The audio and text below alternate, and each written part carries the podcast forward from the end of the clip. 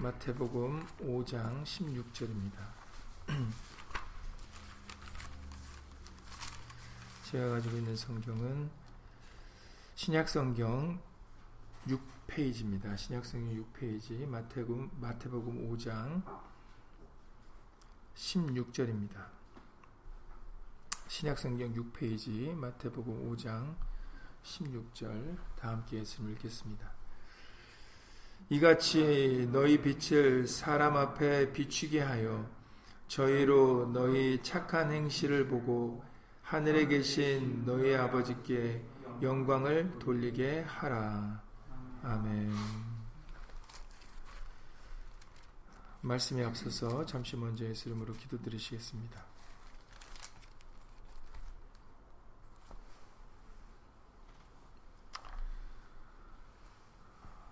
오늘 예수님의 날을 맞이하여서 오늘도 예수님의 말씀에 깨달음을 받고자 그리고 예수의 말씀으로 돌이키고자 우리들 예수 이름으로 모였습니다. 예수님께서 친히 성경을 열어 빛을 우리에게 비춰주심으로 인하여 우리 안에 흑암이 있다면 예수 이름으로 다 물리쳐 주시옵시고 우리 모두가 다 이 흑암의 시대에 생명의 말씀을 밝혀 예수님께 예수 이름의 이름으로 영광을 돌리는 그런 빛의 자녀들이 다 될 수 있도록 예수 이름으로 도와주시옵소서. 지금 우리는 흑암의 때에 살고 있습니다. 함께 어두움에 치우치지 않게 하시고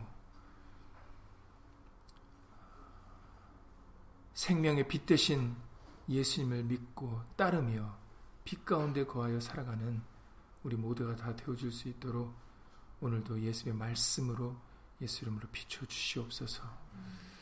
함께한 우리들뿐만 아니라 함께하지 못한 믿음의 식구들과 그리고 인터넷을 통해서 간절히 말씀을 사모하는 모든 심령들 위에도 동일한 예수의 말씀의 깨달음과 은혜로서 예수 이름으로 함께하여 주시옵소서. 주 예수 그리스도 이름으로 감사하며 기도드렸사옵나이다. 아멘.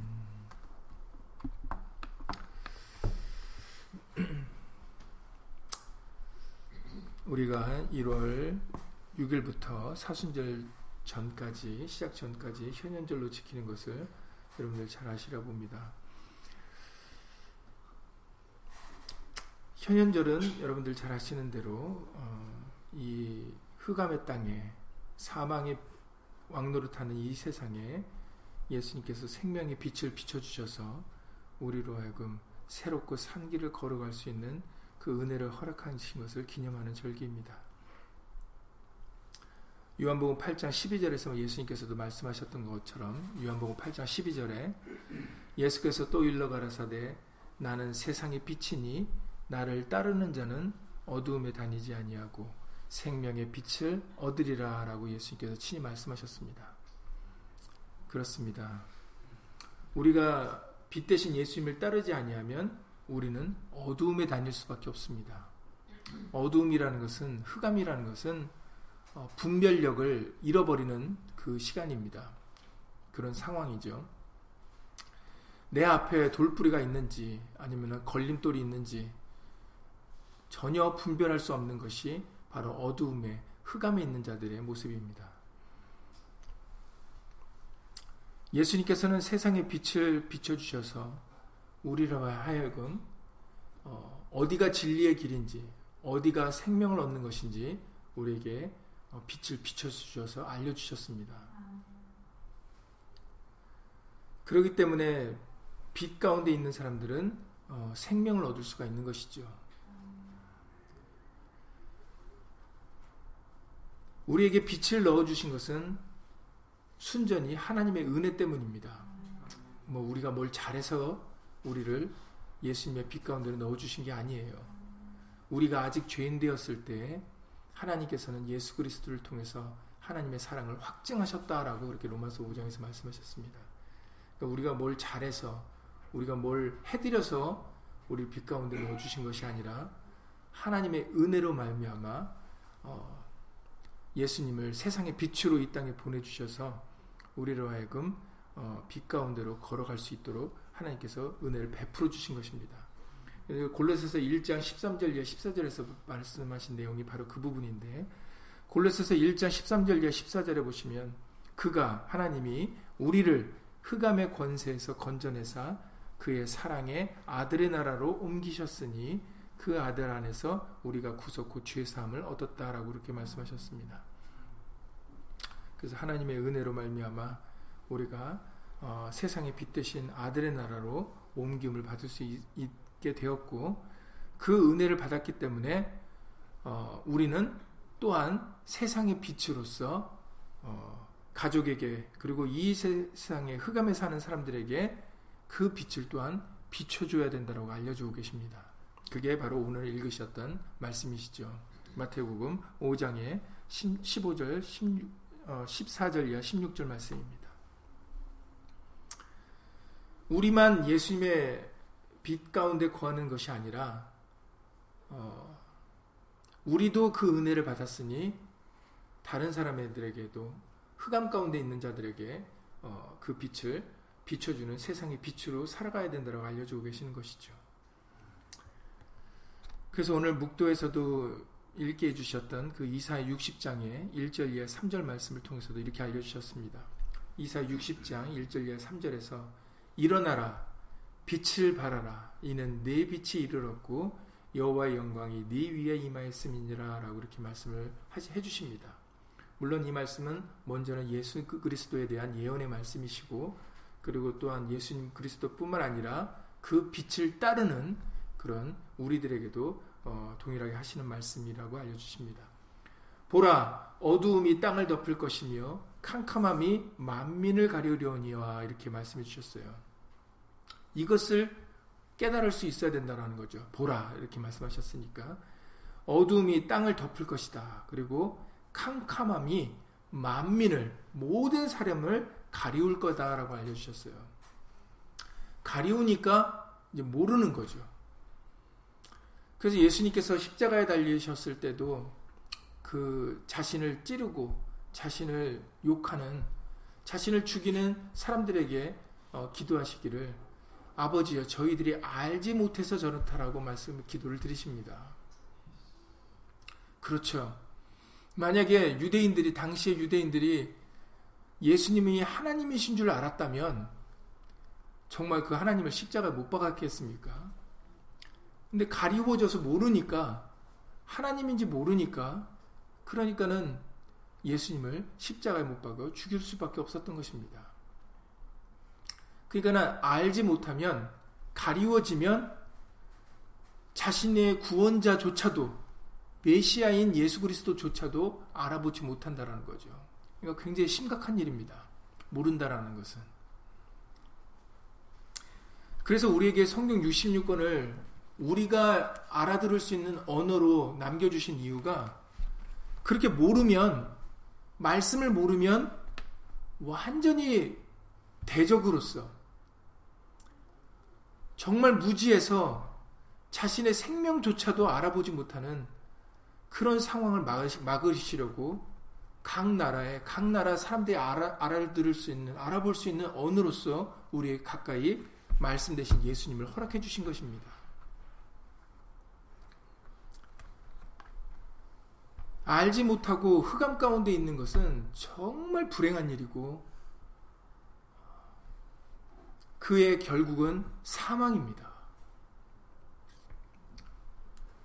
그러니 정말로 우리는 생명의 빛으로 비침을 받게 해주신 것이 얼마나 은혜인지를 깨달아야 되고 우리도 그 생명의 빛을 어, 그 흑암 가운데 있는 사람들에게 비춰줘야 됩니다. 우리에게 있는 빛이 작은 빛이든 큰 빛이든 상관이 없어요. 내게 주어진 빛이 작은 빛이면 작은 빛을 비춰주시면 됩니다. 그리고 내게 주신 빛이 큰 빛이면 그냥 큰 빛을 비춰주시면 되는 거예요. 왜 저 사람의 빛은 크고 내 빛은 작습니까? 왜 나는 촛불과 같습니까? 라고 얘기하실 이유가 없어요. 그것은 예수님의 권한이니까. 예수님이 달란트를 주실 때 각 사람에게 주신 그 재능대로 주신다 그러셨어요. 그러니까는 큰 빛을 비추든 작은 빛을 비추든 그것은 우리의 고난이 아니라 그것은 예수님의 고난이세요. 우리에게 맡겨주신 것은 내게 주어진 대로 한 달란트면 한 달란트를 두 달란트 받았으면 두 달란트를 다섯 달란트 받았으면 다섯 달란트를 남겨드리면 되는 겁니다. 어리석고 미련한 사람들이나 서로를 비교해서 예수님을 원망하고 불평하죠. 왜 저 사람은 재능이 저렇게 많은데 왜 나는 이렇게 재능이 없습니까? 재능이 없는 게 아니라 모든 사람에게는 최소한 적어도 한 달란트는 있어요. 한 달란트 이하는 없습니다. 그러니까 재능이 없는 게 아니세요. 모든 사람은 다 하나 이상의 달란트를 가지고 있습니다.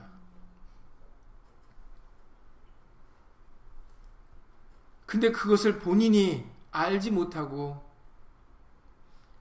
그것을 스스로 작다 여기고 스스로 아무것도 아니다라고 여겨서 그것을 활용하지 않는 게 문제인 거지. 우리 모두에게는 적어도 한 달란트 이상의 달란트들은 다 가지고 있고 예수님이 허락해 주셨습니다. 이 은혜를 허락받은 우리들은 세상의 빛으로서 우리에게 주신 주어진 그 달란트를 가지고 예수님의 말씀의 빛을 비춰야 되겠습니다. 마태복음 5장 14절에 보면 너희는 세상의 빛이라 그러셨지만 우리가 참 빛입니까 아닙니까? 우리는 빛이라 말씀하셨지만 우리는 참 빛이 아니에요. 어디서 그것을 우리에게 알려 주셨습니까? 요한복음 1장에서 세례 요한에 대하여 알려주실 때 바로 그 부분을 우리에게 알려주셨습니다. 요한복음 1장 6절 이하 8절에 보면 세례, 세례 요한에 대하여 예수님보다 앞서서 오는 그 예수님의 길을 예비하는 그 세례 요한에 대해서 말씀하실 때 이렇게 말씀하십니다. 요한복음 1장 6절 이하 8절에 하나님께로서 보내심을 받은 사람이 났으니 이름은 요한이라.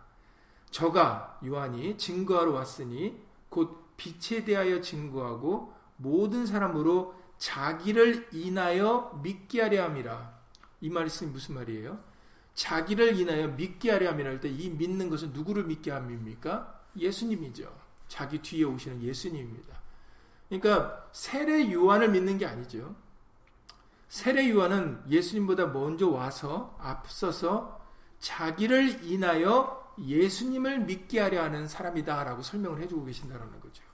그래서 8절에서 그는 세례 요한은 이 빛이 아니요 이 빛에 대하여 증거하러 온 자라라고 말씀하셨어요. 그래서 아주 명확하게 세례 요한과 예수님을 구분시키셨습니다. 진실로 그러합니다. 우리에게 세상의 빛이라고 예수님이 말씀하셨지만 우리는 참빛이 아니죠. 참빛 대신 예수님을 증거하는 빛입니다. 그러니까 우리를 통해서 예수님이 믿어져야 되는 것이죠. 우리를 믿고 우리를 따르는 게 아닙니다. 근데 이거를 착각하시면 목사들을 따라가요. 사람들을 따라갑니다. 이 말씀을 들을 때는 여러분들 안 할 것 같지만 오늘날 너무나도 많은 사람들이 사람을 바라보고 사람을 따라당겨요. 이 말씀, 말씀의 기록은 있는데 이 말씀을 들으면 아멘인데 막상 실생활 속에서는 사람들 따라다니는다니까요. 말씀을 알지 못해서 그러는 겁니다.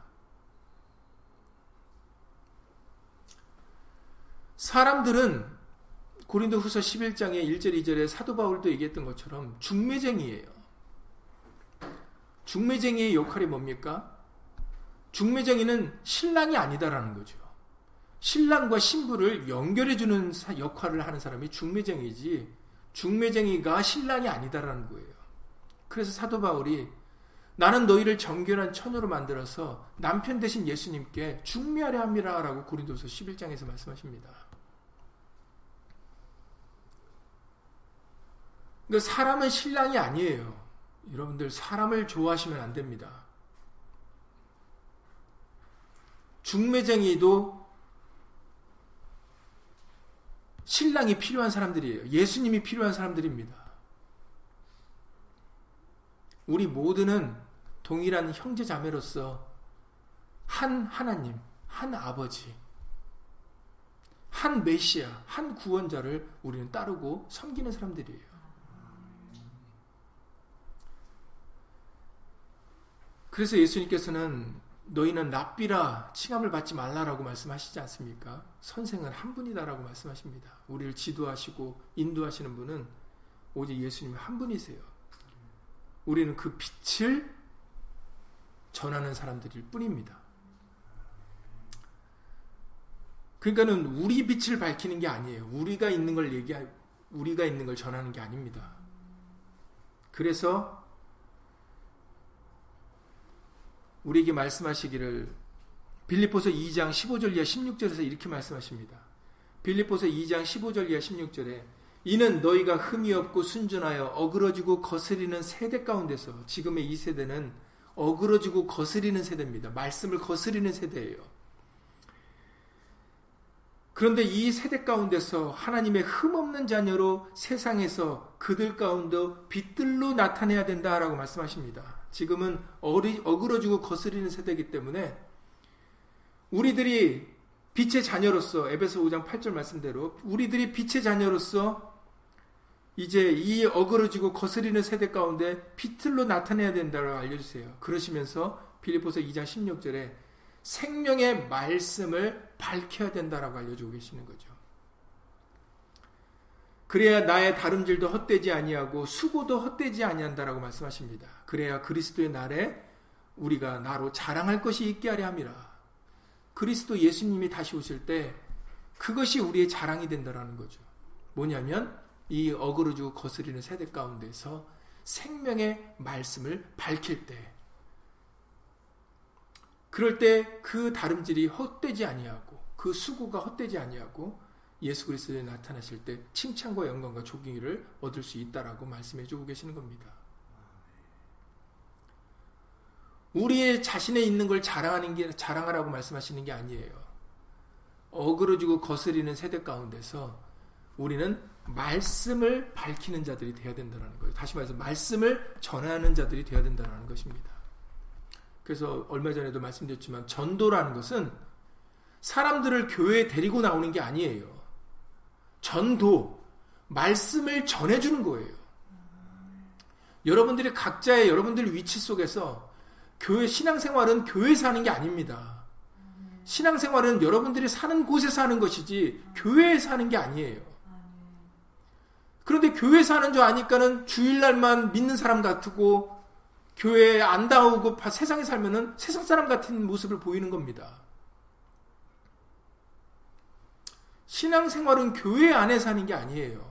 여러분들이 물론 교회 안에서도 포함되지 여러분들이 있는 곳에서 다 신앙생활을 해야 되는 것입니다. 그래서 전도라는 것은 사람들을 교회에 데리고 나오는 게 아니라 여러분들이 있는 위치에서 생명의 말씀을 밝히는 게 전도예요.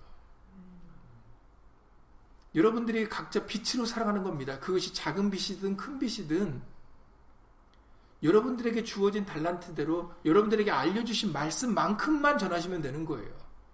더 아는 척 하실 필요도 없습니다. 왜 더 아는 척을 합니까? 말씀을.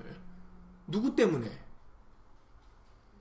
여러분들 전하라고 하는 게 아니거든요. 여러분들, 여러분들을 밝히라는 게 아닙니다. 그런데 왜 더 아는 척을 합니까? 여러분들 것을 전하는 게 아닌데. 여러분들 걸 전하라고 해야 아는 척, 있는 척을 하는 거지요. 여러분들 걸 전하라고 하는 게 아닙니다. 우리를 세상에 빛이다 하셨을 때는 여러분들 걸 자랑하라는 게 아니에요. 세례 요한과 같이 그는 흥하여야 되겠고 나는 쇠하여야 하리라 하셨던 것처럼 오히려 나는 쇠해야 됩니다. 나는 없어져야 돼요. 오직 예수님만 보여야 되는 겁니다. 우리를 통해서. 그러니 여러분들이 아시는 말씀만큼만 전하시면 되는 거예요. 모르면 모른다고 말을 해야 되고 그게 창피가 아니고 자존심 상하는 일이 아닙니다. 모르는 걸 모르는다고 해야지 어떻게 모르는데 안다고 할 수가 있습니까? 그리고 모르게 해주시면 더욱더 아 예수님 말씀 더 알아야 되겠구나라고 더 열심히 마음을 갖고 더 예수님을 사랑하시면 되는 거예요. 부족한 걸 느낀다면 여러분들에게 깨닫게 해주신 말씀만큼 여러분들은 말씀을 전해주시면 되는 겁니다.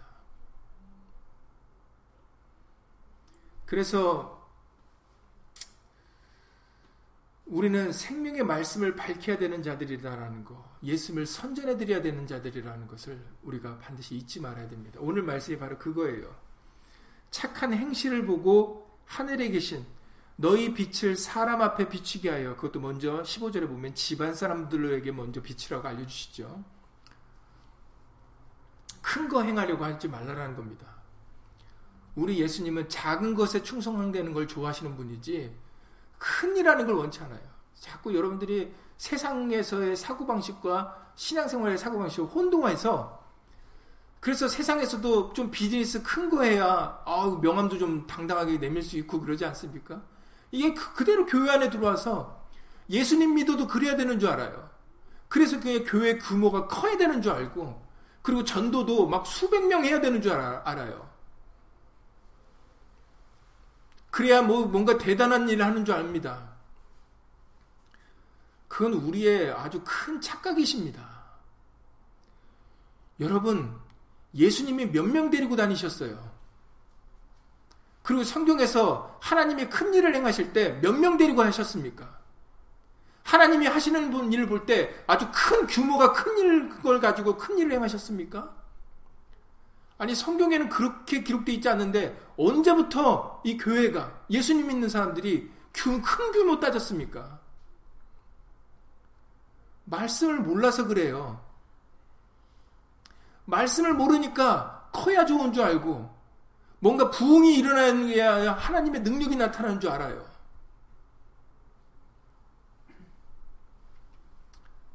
아주 큰 착각 속에서 우리가 신앙생활을 하고 있는 겁니다.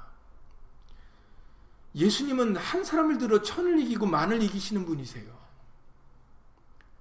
예수님도 12명 데리고 다니셨습니다. 그 중에 한 명은 또 예수님을 팔, 파는 가론 유다였죠. 예수님 십자가 달리셨을 때 그나마 있던 그 제자들조차도 다 도망갔어요. 이게 실상입니다. 이게 진리고 참이에요. 정말로 말씀을 따르는 사람들은 많지 않습니다. 그래서 좁은 길과 넓은 길을 말씀하시면서 넓은 길은 많은 사람들이 그리로 찾아가 걷지만 좁은 길은 찾는 이가 적느니라. 이게 진리입니다. 그러니 여러분들 규모나 보여지는 것으로 신앙생활 하려고 하지 마세요. 뭔가 큰 빛을 비추러 가지 마시기 바랍니다. 우리 예수님은 큰 거 좋아하시는 분이 아니에요. 그래서 작은 일에 충성하라라고 말씀하셨고 작은 일에 충성하는 자라야 큰 것에도 충성할 수 있다 그러셨습니다.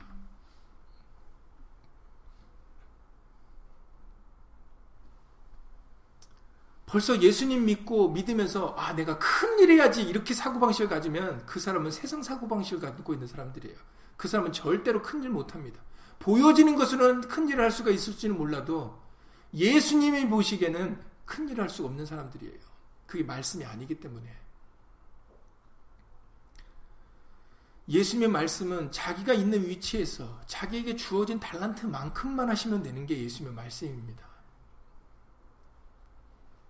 그러니 빛을, 빛을 밝히려 할지라도 밝, 밝히려 하실 때 있는 척, 가진 척, 대단히 잘 믿는 척 이런 거 하시면 안 돼요. 큰일 납니다. 오히려 그건 아예 빛을 안 밝히는 것만큼도 못한 일입니다.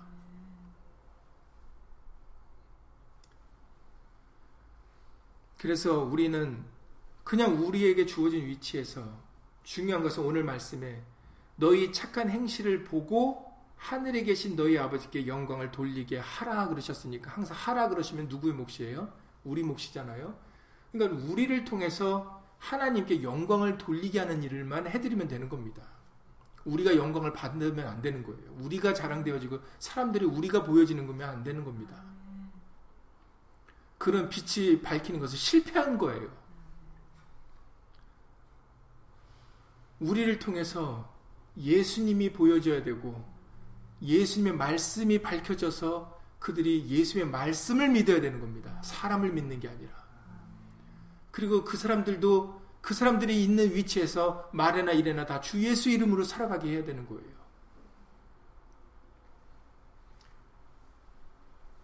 왜냐하면 그것이 우리 모두가 사는 길이기 때문입니다.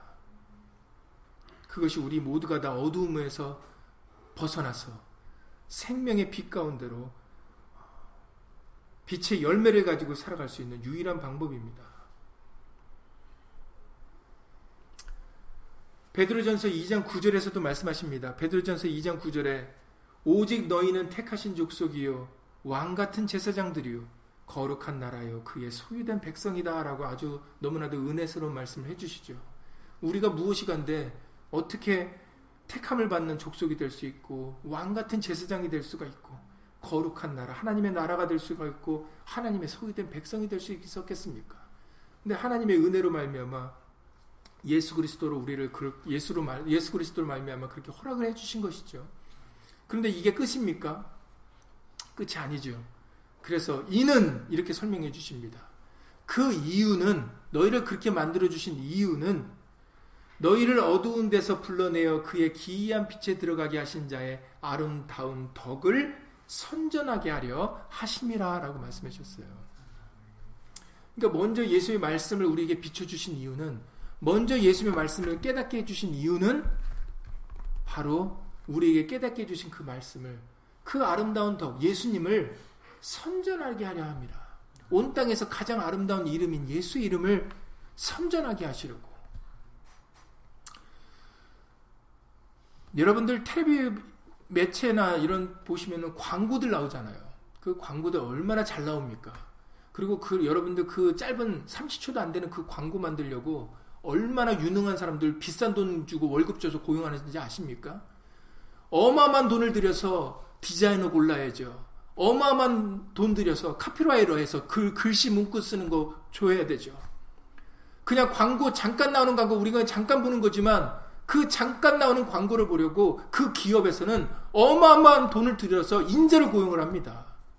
뛰어난 디자이너, 뛰어난 카피라이터, 뛰어난 어떤 기회, 내 상품을 잘 그 짧은 순간에 사람들에게 전달시키려고 매니저를 두고 어마어마한 그 팀이 이루어서 그 팀들이 만들어낸 것이 그 짧은 순간의 광고예요.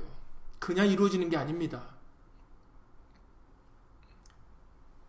자신의 상품 하나를 사람들에게 보이려고 어마어마한 돈을 투자하고 노력을 투자하는 거죠. 시간을 투자하는 겁니다. 우리는 예수님을 선전해야 되는 사람들이에요. 근데 어떻게 그게 대충 될 수 있는 일입니까? 이 온 땅에 가장 아름다운 이름이 예수 이름을 나타내야 되고, 온 세상에서 가장 진리 되신 말씀을 전해야 되는 일인데, 그게 어떻게 쉽게 될 수 있는 일이겠습니까?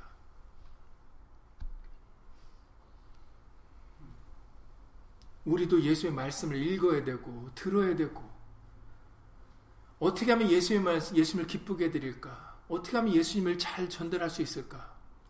애쓰고 힘쓰는 노력이 따라야 되는 겁니다. 그래서 예수님 때문에 참고 견뎌야 되죠.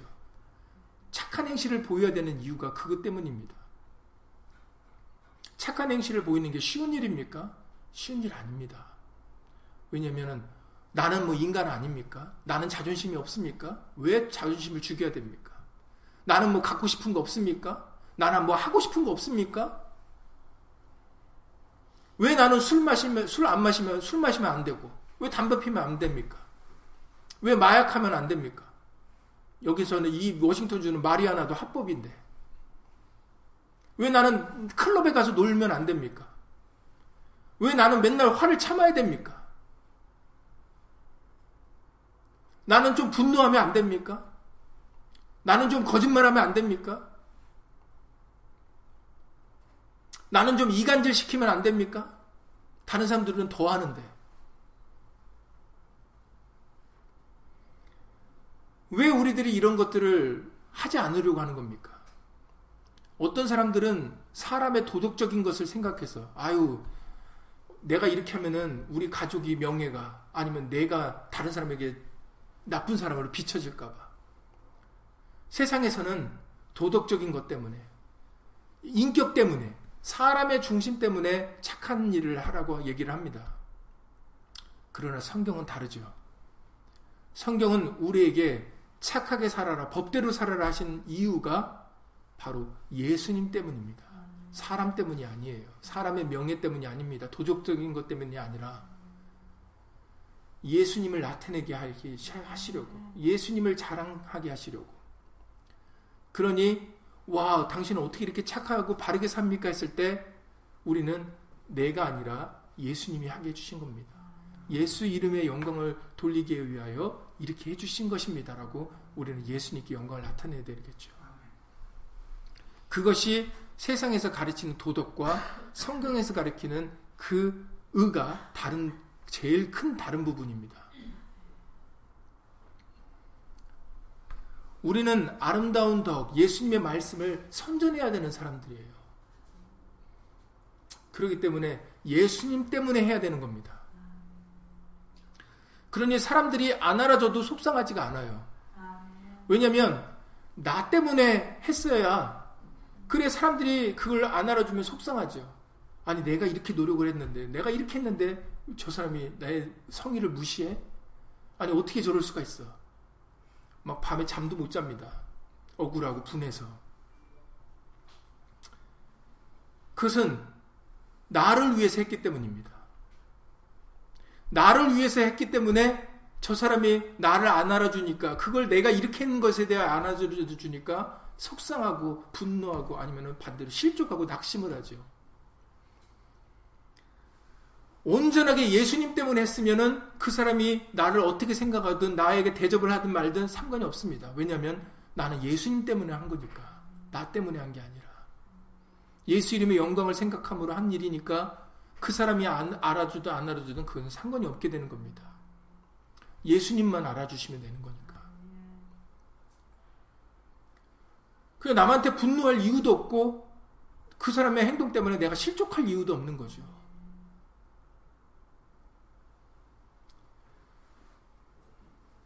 우리는 예수님만 기억되게 하시면 되는 겁니다. 나를 알아주고 안 알아주는 것은 상관이 없는 거예요. 그게 예수님을 밝히는 참된 빛의 모습입니다.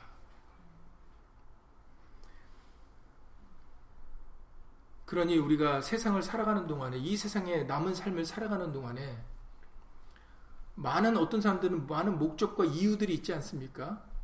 그리고 어떤 사람들은 내가 왜 사는가라고 고민을도 하는 사람들도 있지 철학자도 있고 뭐 오늘날 그런 고민들을 우리 모두는 다 합니다. 이 세상 살아, 살아, 살아가는 사람이면 당연히 하는 고민일 수밖에 없겠죠. 성경에서는 단번에 우리에게 그 고민을 해결해 주시지 않습니까? 우리가 존재하는 이유가 뭐라고요? 이사의 43장 7절에서 말시, 밝히셨습니다. 이사의 43장 7절에서 무릇 내 이름으로 일컫는 자, 곧 내가 내 영광을 위하여 창조한 자를 오게 하라. 그들을 내가 지었고 만들었느니라 라고 말씀하셨어요. 우리를 지었고 만드셨는데 무엇 때문에? 내 영광을 위하여 하나님의 영광을 위하여 우리가 지어지고 만들어졌다라고 아주 단번에 말씀하십니다. 우리가 안 믿어서 그렇지 예, 그것이 우리가 존재하는 유일한 이유입니다. 더도 없고 덜도 없어요. 우리가 딱 존재하는 이유는 하나님의 영광을 위해서입니다. 그래서 창세기 1장에 반복되는 내용이 두 가지가 있는데 창세기 1장의 전체에 걸쳐서 전체적으로 반복되는 두가 딱 두 가지 내용. 세상을 만드실 때 하나님이 가라사대로 만드셨고 말씀으로 만드신 것과 그리고 만드 창조가 끝난 매 매일매일 창조가 끝난 때부터 끝날 때 말씀하셨던 하나님 보시기에 좋았더라. 그거가 딱 1장에 계속 반복되는 내용입니다. 하나님이 가라사대 빛이 있으라. 그리고 하나님 보시기에 좋았더라. 이 두 가지 내용이 반복되는 내용입니다. 말씀으로 창조된 것과 그리고 말씀으로 창조하신 이유, 하나님 보시기에 좋았더라. 이거 두 가지 내용입니다. 사람이 존재하는 이 세상의 모든 만물이 좋아 존재하는 이유는 바로 하나님의 영광을 위해서예요. 그래서 고린도전서 10장 31절에서 말씀하시기를 고린도전서 10장 31절에 그런즉 너희가 먹든지 마시든지 무엇을 하든지 다 하나님의 영광을 위하여 하라라고 말씀하시는 거예요. 먹든지 마시든지 이것이 골로새서 3장 17절하고 연결되는 거죠. 또 무엇을 하든지 말에나 일에나 다 주 예수의 이름으로 하고 그를 힘입어 하나님 아버지께 감사하라. 이게 골로 3장 17절 아닙니까? 그것이 무엇을 하든지 다 하나님의 영광. 하나님의 영광이 누굽니까? 예수님이죠. 그래서 무엇을 하든지 말에나 일에나 다 주 예수 이름으로 하라고 알려주시는 것이죠. 우리는 예수님을 선전해야 될 사람들이에요. 예수님을 위하여 존재하는 사람들입니다. 그걸 모르는 사람들이 흑암에 있는 사람들이에요. 어둠에 거한, 어둠에 다니는 사람들입니다. 그래서 그 흑암에 있는 사람들에게 우리는 빛을 비춰서 예수님에 대하여 알려주고 그도 예수로 말미암아 살아갈 수 있게 예수님의 영광을 위하여 살아갈 수 있게 만들어줘야 되는 것입니다. 그게 빛의 역할입니다. 우리를 위해서 살면은 사망이다. 우리를 위해서 살면은 유익이 없고 좋은 것이 하나도 없다. 그것이 행복이 아니고 잘 되는 길이 아니다.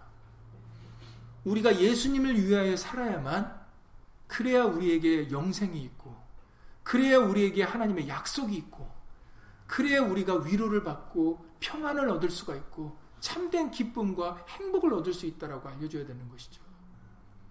예수 없이는 그 모든 일은 불가능하다라고 알려주셔야 됩니다. 우리가 예수님을 위하여 살 때, 그때 정말 우리가 존재 가치가 있게 되어지는 것이고, 그럴 때 우리가 빛의 자녀로서, 알곡 성도로서 하나님이 기뻐하시는 자녀가 될 수가 있는 거예요. 예수로 말미암지 않고는 하나님께로 나아갈 수가 없다라고 예수님이 말씀하셨습니다. 내가 곧 길이요 진리요 생명이니 나로 말미 말, 나로 말미암지 않고는 아버지께로 올 자가 없느니라라고 요한복음 14장 6절에서 말씀하셨어요. 그게 신약입니다. 그게 새 언약입니다. 구약은 달랐죠. 구약은 하나님께서 세우신 레위 자손들을 통하여 하나님께 나아갈 수 있게 하셨지만 그리고 짐승의 피로 정결케 하셨지만 신약, 새 언약은 예수님 없이는 아무것도 안 되는 거예요. 그게 신약입니다. 나로 말미암지 않고는 예수로 말미암지 않고는 하나님께 나아갈 수가 없어요. 그게 신약입니다. 복음입니다. 그런 누구든지 예수로 말미암으면 누구든지 나아갈 수가 있어요. 그래서 복된 소식이죠. 구약의 율법은 누구든지가 아니었습니다. 레이자손만 가능했었죠. 그러나 신약의 복음은 우리가 왜 신약을 복음이라고 부르는 이유는 그것은 누구든지 모든 사람에게 기회가 열렸기 때문에 복음이라고 하시는 말씀하시는 겁니다. 누구든지 예수로 말미암기만 하면 누구든지 예수 이름을 의지하고 힘있기만 하면은 죄 사함을 받을 수가 있고 그 기도가 하나님께 상달되는 것이고 감사와 영광과 존귀가 하나님께 돌려지는 게 되어진다는 거예요. 예수 이름으로 말미암아. 예수로 말미암아. 우리에게는 바로 이 빛을 비춰 주셨습니다. 예수 없이는 아무것도 안 된다는 빛을 비춰 주셨어요. 그러니 우리들도 나가서 다른 사람들에게 교회에 데려오려고 하지 마시고 만나는 사람들에게 이제는 말에나 일에나 다 주 예수의 이름으로 살아가야 된다. 예수님 없이는 예수 이름을 힘입지 아니하면은 우리는 결단코 생명으로 나갈 수 없다라는 그 빛을 비추셔야 됩니다. 온 땅에서 가장 아름다운 이름인 예수 이름을 전하시는 자들이 되셔야 돼요. 그래서 이제 시간이 다 됐기 때문에 마무리 짓는 말씀을 짓도록 하겠습니다. 데살로니가 후서 1장 12절 여러분들 잘 아시는 말씀이십니다.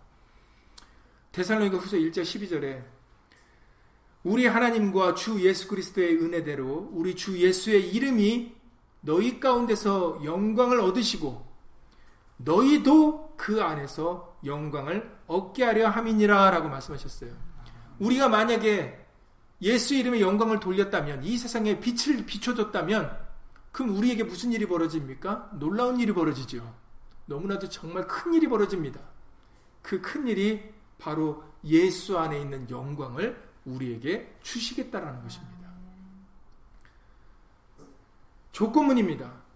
우리 주 예수의 이름이 너희 가운데서 영광을 얻으시고 먼저 얻으시는 것이 선행되어져야 돼요.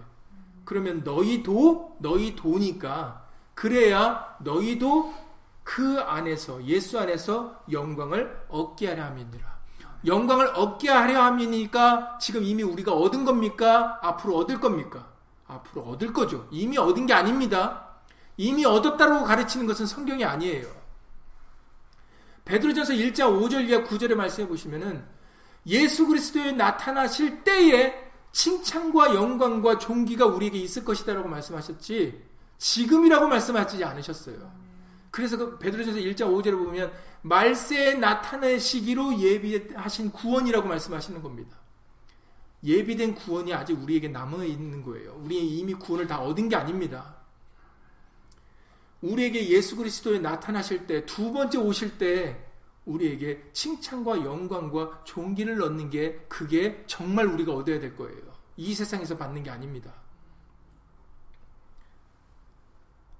그렇기 때문에 우리는 그 칭찬과 영광과 존귀를 받기 위하여 바로 이 세상에 사는 동안에 예수 이름의 영광을 돌려야 되는 이유가 바로 그 때문입니다.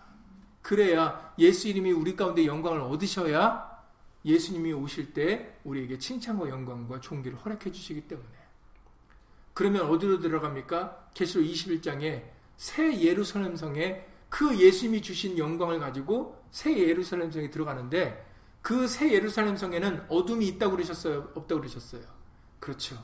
계시록 22장에 보면은 예수님이 친히 우리의 그당 그 예루살렘은 예수님이 친히 해가 되시기 때문에 거기는 이, 이 세상에 육신의 해가 필요 없다고 그러셨어요. 그리고 아예 밤이 없다, 흑암이 없다라고 말씀하셨어요. 예수님이 계신 곳에는 오직 빛만 있다라고 말씀하셨습니다. 그곳에서 우리는 영원히 예수님과 함께 사는 겁니다.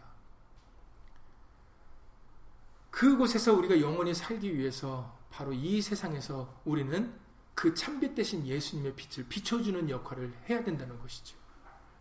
그래서 예수님이 그 말씀을 바로 슬기로운 다섯 처녀와 미련한 다섯 처녀의 비유로 말씀하신 겁니다.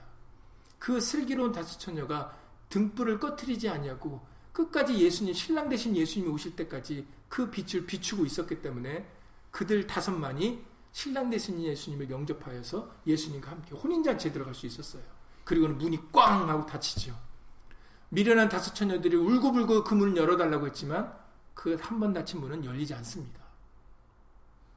그러니 우리에게 기회 주실 때, 우리에게 지금 생명을 허락해 주실 때, 빛을 비춰 주실 때, 우리들도 그 말씀의 빛을, 예수 이름의 빛을 여러분들이 있는 처소에서 비추셔야 돼요. 큰 빛이든 작은 빛이든 상관이 없습니다. 여러분들에게 알려주신 만큼, 깨닫게 해주시는 말씀만큼 여러분들이 예수 이름을 자랑하시고 나타내시면 돼요. 그런데 어떻게 해서 내가 이걸 내가 했다. 내 자랑을 내가 이걸 갖고 있다라고 언제 자랑을 이런 자랑을 할 때가 언제가 있겠습니까? 예수님이 하게 해주신 것이고 예수 이름으로 하게 해주신 것이다. 예수님을 나타내셔야 되겠죠. 그래서 베드로전서 1장 7절을 읽고 읽어드리고 기도드리고 주기도 마치겠습니다. 베드로전서 1장 7절 조금 전에 말씀드린 내용입니다. 너희 믿음의 시련이 불로 연단하여도 없어질 금보다 더 귀하여 예수 그리스도에 나타나실 때 칭찬과 영광과 존귀를 얻게 하려 함이라 라고 말씀하셨어요. 아까 대선로서 1장 12절 그 같은 내용이죠. 너희도 그 안에서 영광을 얻게 하려 함이라. 얻은 게 아닙니다. 앞으로 얻어야 되는 거잖아요. 그래서 베드로전 1장 7절에서도 예수 그리스도에 나타나실 때 두 번째 구름 타고 이 땅에 강림하실 때 칭찬과 영광과 존귀를 얻게 하려 함이라라고 말씀하신 거예요. 얻었다라고 말씀하시지 않으셨어요. 그때 칭찬과 존귀와 영광을 얻을 거니까 그러니 믿음의 시련이 와도 예수님을 전하면서 시련을 당하는 일이 있다 할지라도 그걸 참고 견디라고 말씀하시는 거죠. 왜냐하면 예수 그리스도에 나타났을 때 칭찬과 영광과 존귀를 얻을 거니까. 그래서 구절에 믿음의 결국, 끝까지 믿음을 지킨 결국은 영원 구원이다 라고 말씀하신 것이 베드로전서 1장 9절의 말씀입니다. 그러니 우리는 그 말세에 나타내시기로 예비하신 그 구원을 우리는 바라보고 가고 있는 길이에요. 그러니 이 어두운 흑암의 때 정말 여러분들 각자가 예수님을 나타내는 빛으로 예수 이름의 영광을 돌리는 그 빛으로 이 흑암을 비출 수 있는 저 여러분들이 다 되실 수 있기를 예수님으로 간절히 기도를 드립니다. 예수님으로 기도드리고 주기도를 마치겠습니다. 너희가 전에는 어두움이더니 이제는 주 안에서 빛이라 빛의 자녀들처럼 행하라. 아멘. 우리는 예수 그리스도로 말미암아 빛의 자녀가 될 수 있었습니다. 예수님이 길이 되시고 진리가 되시고 생명이 되심으로 예수로 말미암아 말미암아야만 우리 모든 것이 가능하게 되었음을 우리에게는 예수 이름으로 깨달아 알게 하셨습니다. 먼저는 우리가 이것을 알고 믿을 수 있도록 예수 이름을 도와주시옵소서. 말에나 이래나 다 주 예수 이름으로 살지 않으면 이제는 구원의 방법이 없습니다. 다른 구원이 없고 다른 복음이 없고 다른 죄사함이 없습니다. 오직 예수 이름으로 말미암아 우리의 죄가 사함을 받을 수가 있고 예수 이름으로 말미암아 귀신을 쫓아낼 수가 있으며 예수 이름으로 말미암아 우리가 세례를 받을 수가 있고 예수 이름으로 말미암아 우리의 구한 것이 상달될 수 있는 줄 믿사오니 먼저 우리의 삶이 말에나 이래나 다 주 예수 이름으로 사가는 삶이 되게 하여 주시옵소서. 그리고 이제는 우리뿐만 아니라 아직까지도 예수님을 알지 못하여 아직까지도 말에나 이래나 예수 이름으로 힘입어 살지 못하는 어두움에 거하는 사람들에게 예수 그리스도의 빛을 선전해 드릴 수 있도록 예수 이름으로 도와주시옵소서. 사도 바울을 택하심도 이방의 빛을 삼게 하시려고 사도 바울을 택하셨다라고 사도행전 13장에서 말씀하셨던 것처럼 우리들도 예수 이름을 택한 그릇으로 삼아 주신 이유는 바로 이방인과 임금들과 이스라엘 백성들에게 예수 이름을 전하게 하려 하신 줄을 믿사오니 각자의 주어진 위치 속에서 자기 이름을 나타내고 자기 것을 자랑하려고 하기보다는 이제는 자기 것을 내려놓게 하시고 예수 이름을 자랑하게 하시고 예수 이름을 아는 것을 나타내게 하셔서 일어나라 빛을 발하라 보라 캄캄함이 만민을 가리우려니와라고 말씀하신 것처럼 어둠이 땅을 덮은 이 시대에 어그러지고 거스리는 이 세대 가운데서 우리 하신신령 하신령이 작은 등불이 되어 예수 이름의 빛을 밝히는 예수 이름의 생명의 말씀을 전하는 신령으로 살아갈 수 있도록 예수 이름으로 도와주시옵소서. 슬기로운 다섯 처녀가 되게 하셔서 예수님 오시는 그날에 등불을 꺼트리는 자들 되지 않도록 예수 이름으로 도와주시옵소서. 이제 곧 가까이 문 앞에 이르렀다라고 말씀하셨사오니 우리들 함께 치우쳐 자는 자들 되지 않도록 예수님을 도와주시옵시고 각자의 주어진 탈란트대로 각자의 위치에서 예수의 이름에 등불을 밝히는 그런 빛의 자녀들이 될 수 있도록 빛의 자녀로 행할 수 있도록 예수 이름으로 은혜 베풀어 주시옵소서. 주 예수 그리스도 이름으로 감사하며 기도드렸사옵나이다. 아멘. 하늘에 계신 우리 아버지여 이름이 거룩히 여김을 받으시오며 나라 임하옵시며 뜻이 하늘에서 이룬 것 같이 땅에서도 이루어지이다. 오늘날 우리에게 일용할 양식을 주옵시고 우리가 우리에게 죄 지은 자를 사여 준 것 같이 우리 죄를 사여 주옵시고 우리를 시험에 들게 하지 마옵시고 다만 악에서 구하옵소서 나라와 권세와 영광이 아버지께 영원히 쌓옵나이다. 아멘